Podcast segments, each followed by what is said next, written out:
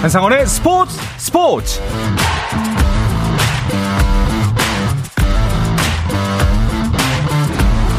스포츠가 있는 저녁 어떠신가요? 아나운서 한상원입니다. 오늘 하루 이슈들을 살펴보는 스포츠 타임라인으로 출발합니다.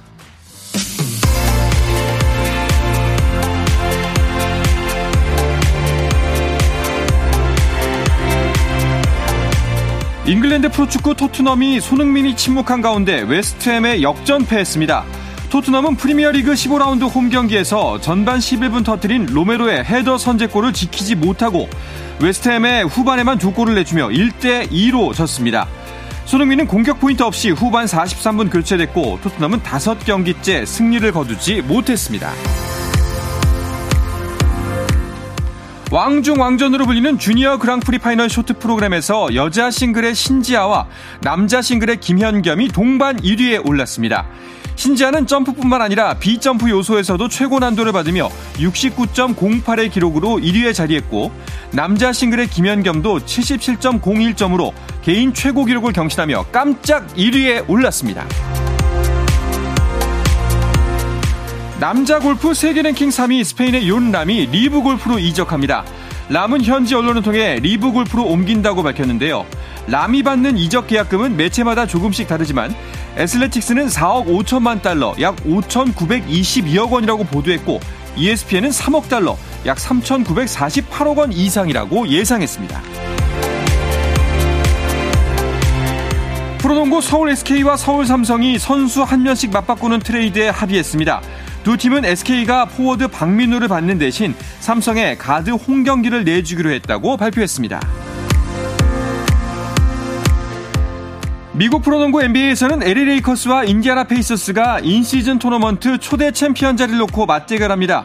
앞서 열린 경기에서 인디아나 페이서스가 밀워키 벅스를 상대로 128대 119로 승리를 거둔 가운데 LA 레이커스가 르브론의 30득점 활약 속에 뉴올리언스 펠리컨스를 130대 89로 크게 이기면서 두 팀은 10일 인시즌 토너먼트 결승에서 맞대결을 벌이게 됐습니다.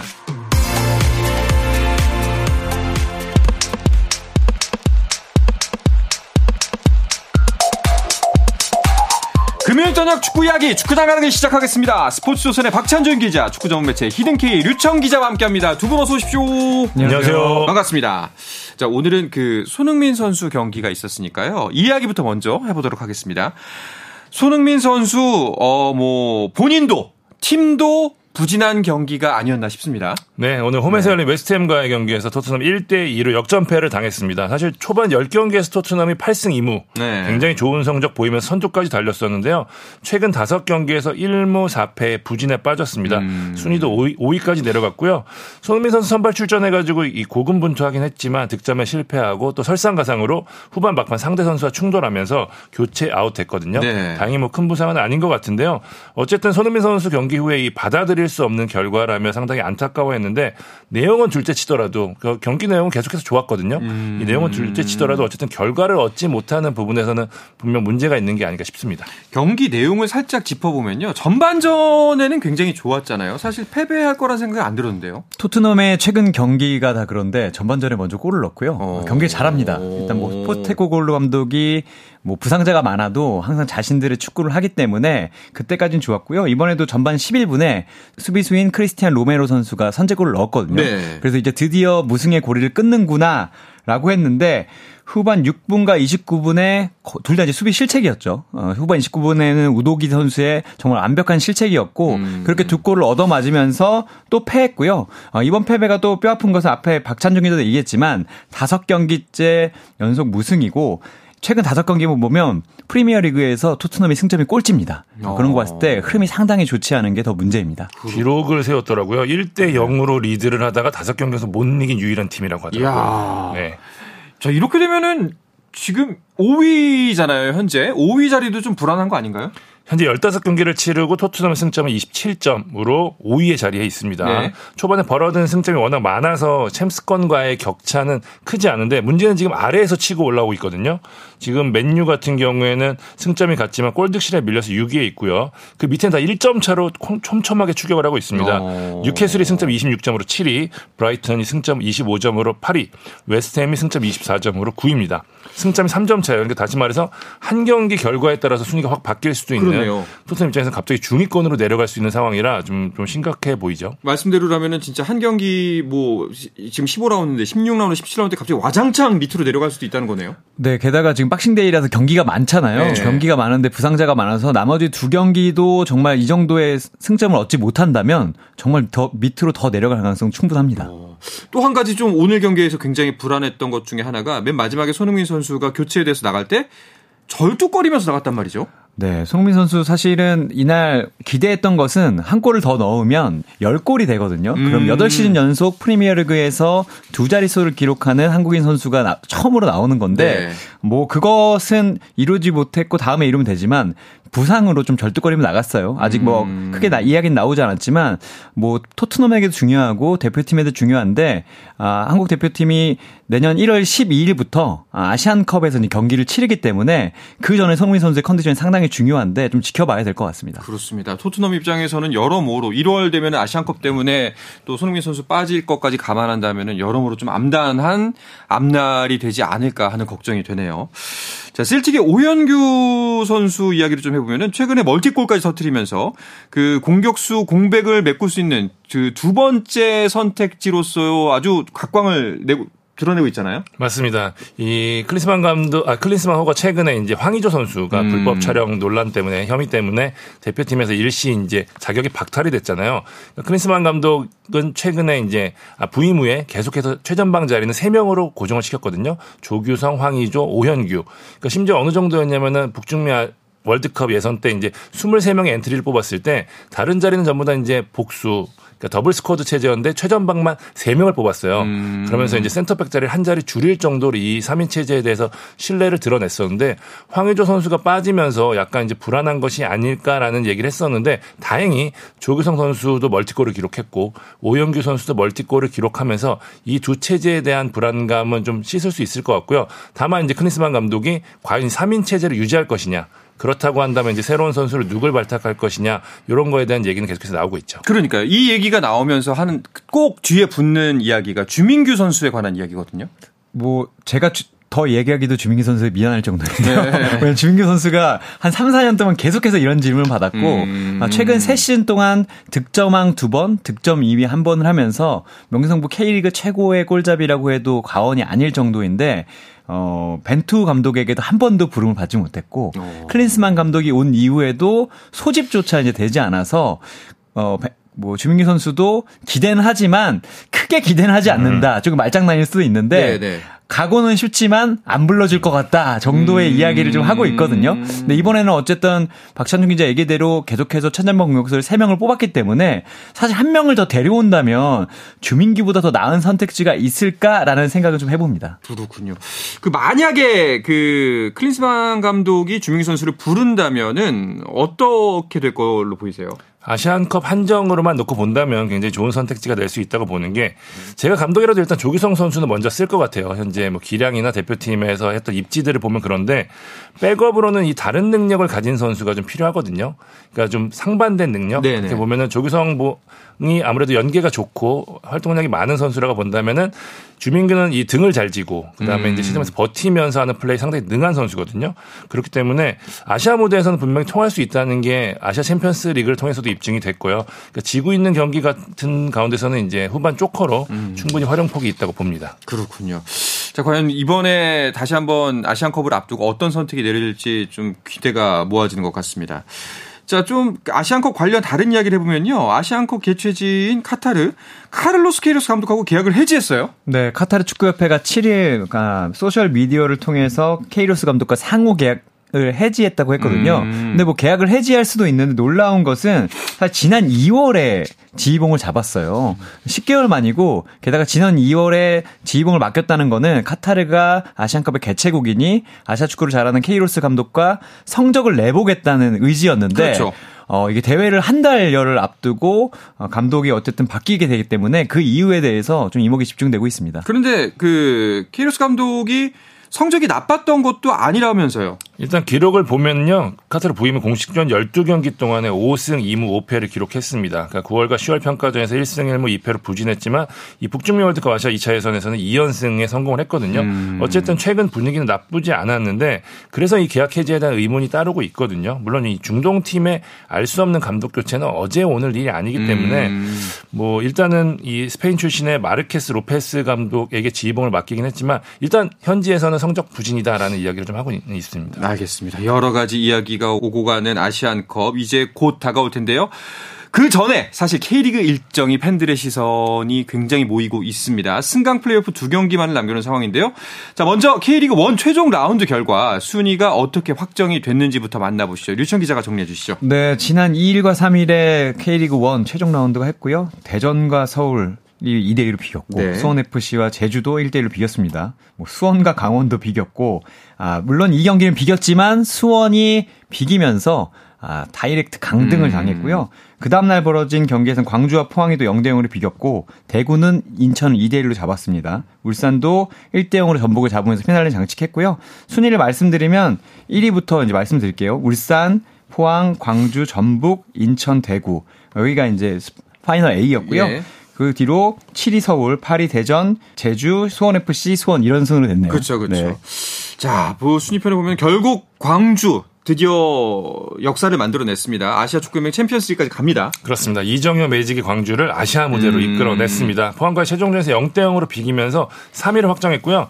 아시아 챔피언스리그 엘리트 진출까지 확정 지었습니다. 네. 광주가 아시아 챔피언스리그 티켓을 거머쥔 건 창단 처음이고요. 승격 한 채에 바로 아챔까지 가는 놀라운 성과를 거둬냈습니다. 그렇습니다. 이정효 매직 과연 아시아 무대에서 어떤 도풍을 일으킬지 궁금한데요. 어떻게 반응 한번 보셨나요? 사실 이정효 감독은 그 시상식에서도 아, 계속해서 전술적으로도 인터뷰적으로도 음. 화제를 만들겠다 밀고 나가겠다라고 얘기를 했고 사실 저는 아, K리그에 좋은 감독이 많지만 그 중에서도 이제 가장 톡톡 튀는 감독이 이종현 음. 감독이고 저는 아시아 챔피언스리그 엘리트에서도 좋은 성적을 내면 사실 아시아 무대에 있는 돈을 많이 쓰는 팀들 외국 팀들도 탐낼 수 있지 않을까라는 음. 생각이 들고요. 그리고 광주가 올 시즌 K리그 1에서 보여준 걸 만약 아 아시아 챔피언스 엘리트에서 보여줄 수 있다면 이정효 감독을 정말 더 인정해줘야 되지 않나라는 그렇죠. 생각도 했습니다. 자 반면에 이제 광주는 전북은 이제 광주에게 3위 자리를 내주면서 사실상 전통적인 강호이지만 자존심에 상처를 입었어요. 네, 그 아시아 챔피언스리그 2, 그 흔히 요새 팬들이 아로파라 그러더라고요. 음. 네, 아로파에 진출을 하게 됐는데 전북 같은 경우는 올 시즌 이미 FA컵, 리그 모두 놓치면서 이제 10년 만에 무관으로 시즌을 마무리했고요. 여기에 마지막 자존심이라고 여겨졌던 아시아 챔피언스 엘리트 진출마저 실패하면서 아. 사실상 최악의 시즌을 보내면서 뭐 시상식에서 단 한 명의 수상자를 배출하지 못했거든요. 아. 세레모니상을 제외 하고는 네. 그런 게 2007년 이후 처음이라고 하더라고요. 전북 입장에서 여러모로 뼈아픈 시즌이 아닐 수가 없습니다. 그렇습니다. 아마 절치부심하게 되는 이번 겨울이 아닐까 싶고요. 자 시상식 말씀하셨는데 여러 가지 상들이 쏟아졌습니다.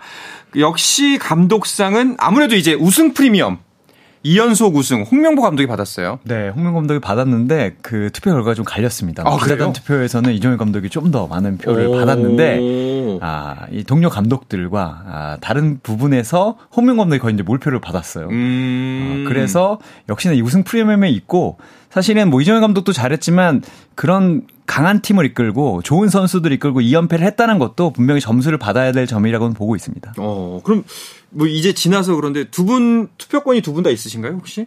저는 저는 예. 예.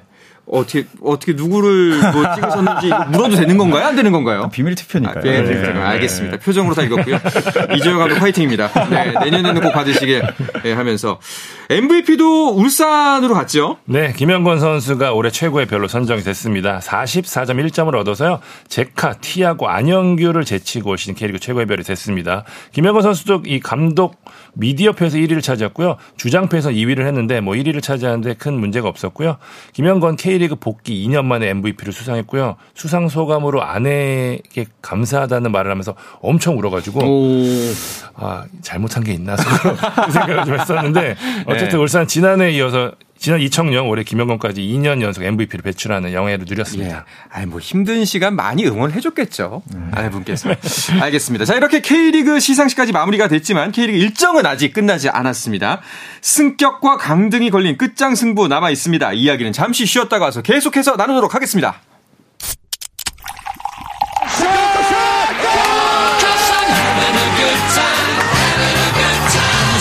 치열한 하루를 보낸 당신과 함께 마시는 짜릿한 스포츠 한 모금.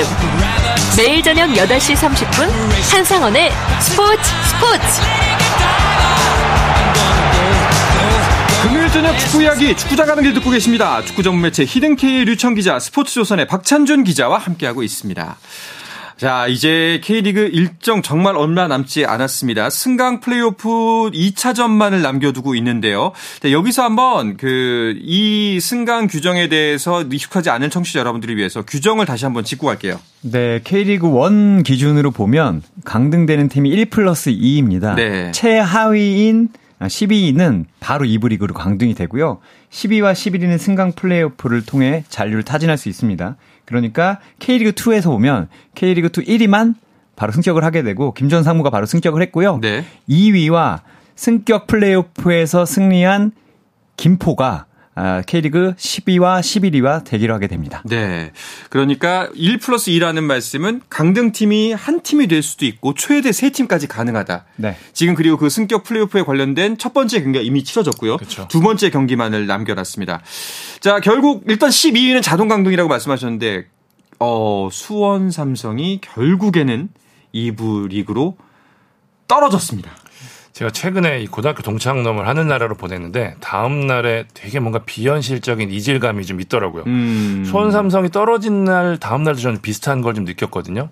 그러니까 시즌이 막 끝나서 아 이게 맞나? 다음 시즌이 돼봐야 이제 수원이 진짜 떨어졌구나라는 걸 좀 느낄 것 같은데 수원하면 사실 K리그한테도 별 관심이 없으신 분들한테도 아, 그 팀은 참 명문이지라는 인지도를 갖고 있을 정도로 큰 팀이잖아요. 야, 그렇죠. 예, 예. 그러니까 외국에서도 사실 이 정도 명문이 이부 리그로 내려가는 게 좀 흔하지 않은데 수원이 결국에는 이부 리그로 내려간 게 현실이 되고 말았습니다. 이게 충격적이라는 말로도 다 설명이 되지 않을 정도인데 이에 따른 흑폭풍도 지금 이어지고 있는데 일단 대표이사와 단장이 책임을 지고 사의를 표명했고요. 그룹 차원의 감사가 이어질 것이라는 이야기도 나오고 있고요.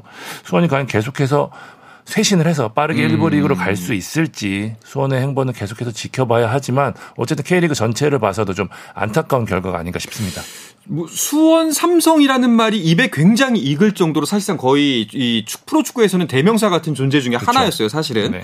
그런데 뭐 수원 삼성의 부진 올해만의 문제는 아닙니다만 올해 특히 이 최하위까지 떨어져서 자동 자동 강등까지 가게 된 가장 큰 원인 두 분께서는 뭐라고 생각하세요? 사실 이게 1년의 문제는 아니고요. 네. 올해만 잘못한 게 아니고 사실 수원이 예전보다 투자가 준 거는 사실이지만 연봉을 평균적으로 따지면 5년 정도를 따지면 6위에서 5, 6위에서 6위, 7위 정도를 썼던 팀이거든요.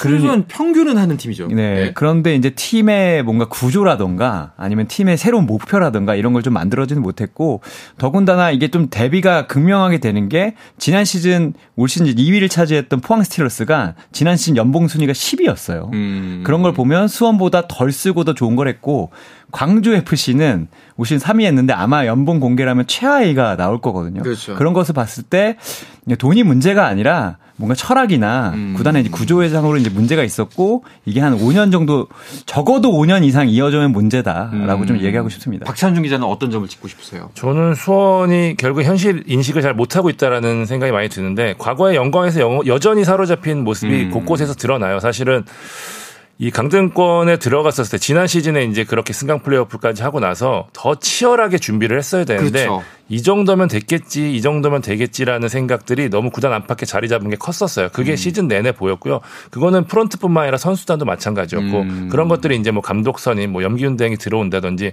사실 이해 못할 선택들을 연속적으로 하는 과정에 있어서 왜 그랬을까 생각하면 저는 큰 배경에는 우리가 그래도 수원인데 옛날부터 잘 나갔었는데 음. 지금 그렇겠어라고 하는 그 아니라 현실 의식이 너무 컸던 것 같아요. 그래서 정말 쇄신이 필요한 상황이 아닐까라는 생각이 좀 듭니다. 자, 이 수원 삼성 이렇게 2부 리그로 강등 결정이 되고 말았고요. 자, 그리고 또 다른 수원 팀. 수원을 연고지로 갖고 있는 모든 팀이 다 2부 리그로 갈 수 있는 위기에 처해 있습니다. 네, 수원 FC가 부산 아이파크와 승강 플레이오프 1차전을 치렀는데요. 어, 먼저 골을 넣으면서 아, 남는구나 라는 인상을 주다가 후반 막판에 페널티킥으로 두 골을 네. 내주면서 역전패했거든요. 어, 이 게다가 이승우 선수가 퇴, 장을 당했습니다. 음. 그러니까 다음 라운드에 꼭 이겨야 되는데 이기지 못한다면 말씀하신 대로 수원을 연고라는 팀이 일부에서 사라지게 됩니다. 어. 이승 선수 퇴장으로 다음 경기 못 나오고요. 부산이 일단 1승까지 거뒀고 굉장히 유리해 보입니다. 맞습니다. 이게 승강 플레이오프에서 1차전을 이기고 못 올라간 사례가 딱 2020년 대전 한 번뿐입니다. 그러니까 음. 부산 입장에서는 확률이 85.7%거든요. 그러니까 비기기만 해도 승격을 확정 짓고 또 1분 당시에 이제 2부 리그 마지막 경기에서 청, 충북 청주에게 비기면서 1분 참사라고 하죠. 그러면서 우승을 확정 짓지 못했던 부산이게 일단은 분위기를 어떻게 바꾸냐가 굉장히 중요했었거든요. 손FC전 역전승의 기폭제가 될 가능성이 높고 그런 면에서 이제 기세와 결과까지 잡았다는 점에서는 부산은 상당히 좋은 위치를 선점했다고 봐야 될 것 같습니다. 두 분도 부산의 우위를 점치시나요? 어, 일단 수원 FC는 수원 삼성이 마지막에 했던 대로만 하지 않으면 음. 그래도 가능성이 좀 있을 것 같습니다. 수원은 아. 이제 마지막에 꼭 이겨야 되는데 안정적으로 경기를 하면서 강원에게 분위기를 내줬거든요. 네. 근데 수원 FC가 잘하는 게 또 난타전이기 때문에 난타전을 하면 사실 아직까지도 좀 모를 것 같다는 생각이 어, 좀 듭니다. 어떠세요? 저도 비슷해요. 사실 1차전 경기 보신 분들 아시겠지만 흐름이나 내용을 봤을 때는 수원FC가 질 경기는 아니었거든요. 막판에 이승우 선수의 퇴장과 페널티킥 이러면서 무너진 측면이 좀 있었는데 많은 분들이 그래서 아, 홈에서 하면은 수원FC가 올라가서 게임을 하면은 좀 흐름이 달라질 수 있지 않을까라는 이야기 상당히 많이 하거든요. 저도 그런 면에서는 수원FC한테도 기회가 있을 거라고 좀 봅니다. 음, 알겠습니다.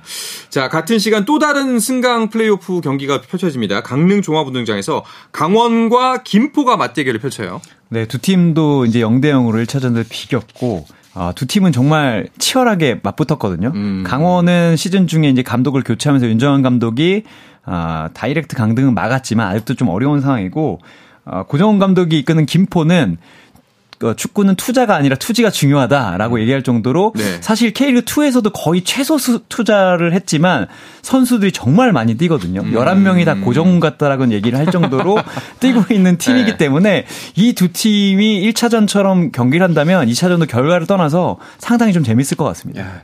근데 그 경기에 임하는 자세 면에서 봤을 때는 어 한쪽은 올라가려고 하는 이제 기어 올라가려고 하는 타입이고 한쪽은 낭떠러져서 지금 떠밀린 타입이어서 강원의 부담이 아무래도 크겠죠. 맞습니다. 강원 1차전 끝나고 내부 이야기 들어보니까 사실 경기 전만 하더라도 2대0 정도 우리가 이기지 않을까라는 생각을 아. 좀 했었대요. 왜냐하면 뭐 말씀하신 대로 이 김포 예산이 K리그2에서도 거의 최하 수준이고 그리고 뭐 역사나 전력 모든 면에서 사실 강원이 앞서는 경기였거든요. 김포가 생각보다 잘해서 좀 놀랐다고 하는데 말씀하신 대로 이런 상황들을 종합해 보면은 사실 강원 입장에서는 이긴 게 본전이거든요. 김포는 잃을 것이 더 이상 없는 그렇죠. 팀이기 때문에 네. 상당히 부담이 가는 상황에서 경기를 앞두고 있는 건 사실입니다. 자, 그렇다면 이 경기 역시 내일 펼쳐질 텐데 두 분께서는 어떤 양상으로 펼쳐질 것 같나요? 어, 저는 근소하게 전력은 강원이 당연히 앞서는데 네. 어, 들리는 말로는 그 승강 플레이오프를 치는 팀들이 오히려 김포를 더 꺼려 했다는 말이 있습니다. 맞아요. 그게 네. 승강 플레이오프 1차전에서 나왔고요. 오. 김포가 아, 시 전반에 골만 내주지 않는다면 정말 후반은 역대급 경기가 나오지 않을까라는 오, 생각이 좀 듭니다. 어떠십니까? 저도 비슷해요. 사실 김포가 1차전이 중요했던 게 경험에 대한 측면이었거든요. 이런 큰 경기를 해본 적이 없기 때문에. 근데 굉장히 잘 넘겼어요. 그 네. 그 말은 다시 말해서 자신감으로 돌아왔다는 뜻이거든요. 김포가 또 공교롭게 또 리그 하는 내내 홈보다는 원정에서 상당히 강한 팀이었고 음. 그런 좀 벼랑 끝에서 오히려 더 힘을 발휘하던 팀이었기 때문에 진짜 이변을 일으킨다면 김포가 할 가능성이 높다라는 측면에서 게다가 이번 경기는 한 골 싸움이 될 공산이 크거든요. 네. 그 한 골에 대한 긴장감을 누가 버티느냐인데 말씀드린 대로 강원이 워낙 부담감을 가질 수 있는 상황이라 김포 쪽에 저는 근소하게 손을 들어주고 이야. 싶습니다.